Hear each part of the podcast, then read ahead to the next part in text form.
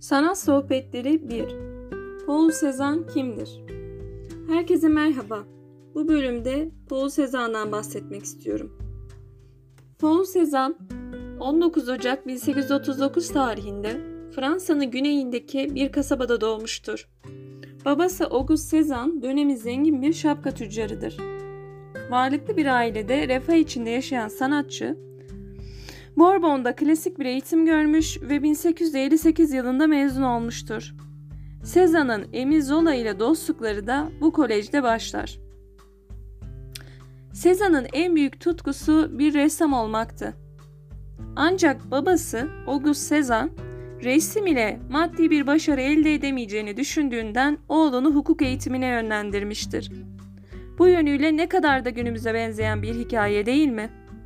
Sezan da mecburen babasının arzusuna uyarak 1859'dan 1861 başlarına kadar hukuk eğitimi görmüştür. Şimdi buradan Sezan'ın babasının baskılarıyla dolu yıllara geçelim. Hatta Sezan babasının bir portresinde yapmıştır. 1866 yılında hayat verdiği bu tabloda babası bir gazete okurken görülmektedir. Sezan dediğimiz gibi babasının yoğun baskısı altında büyümüştür. Öyle ki sevgilisi Maria ile evlenmesine bile babası karşı çıkmıştır ve aynı evde yaşamaya başlamışlardır. Sevgilisi Maria ile aynı evde yaşamaya başladığında babasının aylık harçlığını keseceği korkusuyla bu ilişkiyi gizli tutmuştur. Öyle ki Sezan'ın oğlu Paul'un doğumundan sonra bu ilişkiyi öğrenen babası verdiği harçlığı yarı yarıya azalttı ve oğlunu etrafına muhtaç bir hale getirdi. Sezan ile Marie bu sebeple ancak babasının 1886'da ölümünden 6 ay sonra evlenebilmiştir.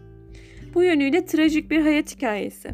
Hem Sezan istemediği halde hukuk eğitimine zorlanmış ama tabii ki içindeki sanat aşkı onu durdurmamış ve sanata, resme devam etmiş hem de evleneceği kişiye bile karışmış. Ama yine ne olmuş? E, kader dönüp dolaşıp varması gereken yere varır ve sevgilisiyle Sezan evlenirler. Sezan'ı empresyonist bir ressam olarak biliyoruz. Onu diğer izlenimcilerden ayıran resimde değişen ışık değerlerinden çok resmin altyapısına, temeline verdiği önemdir.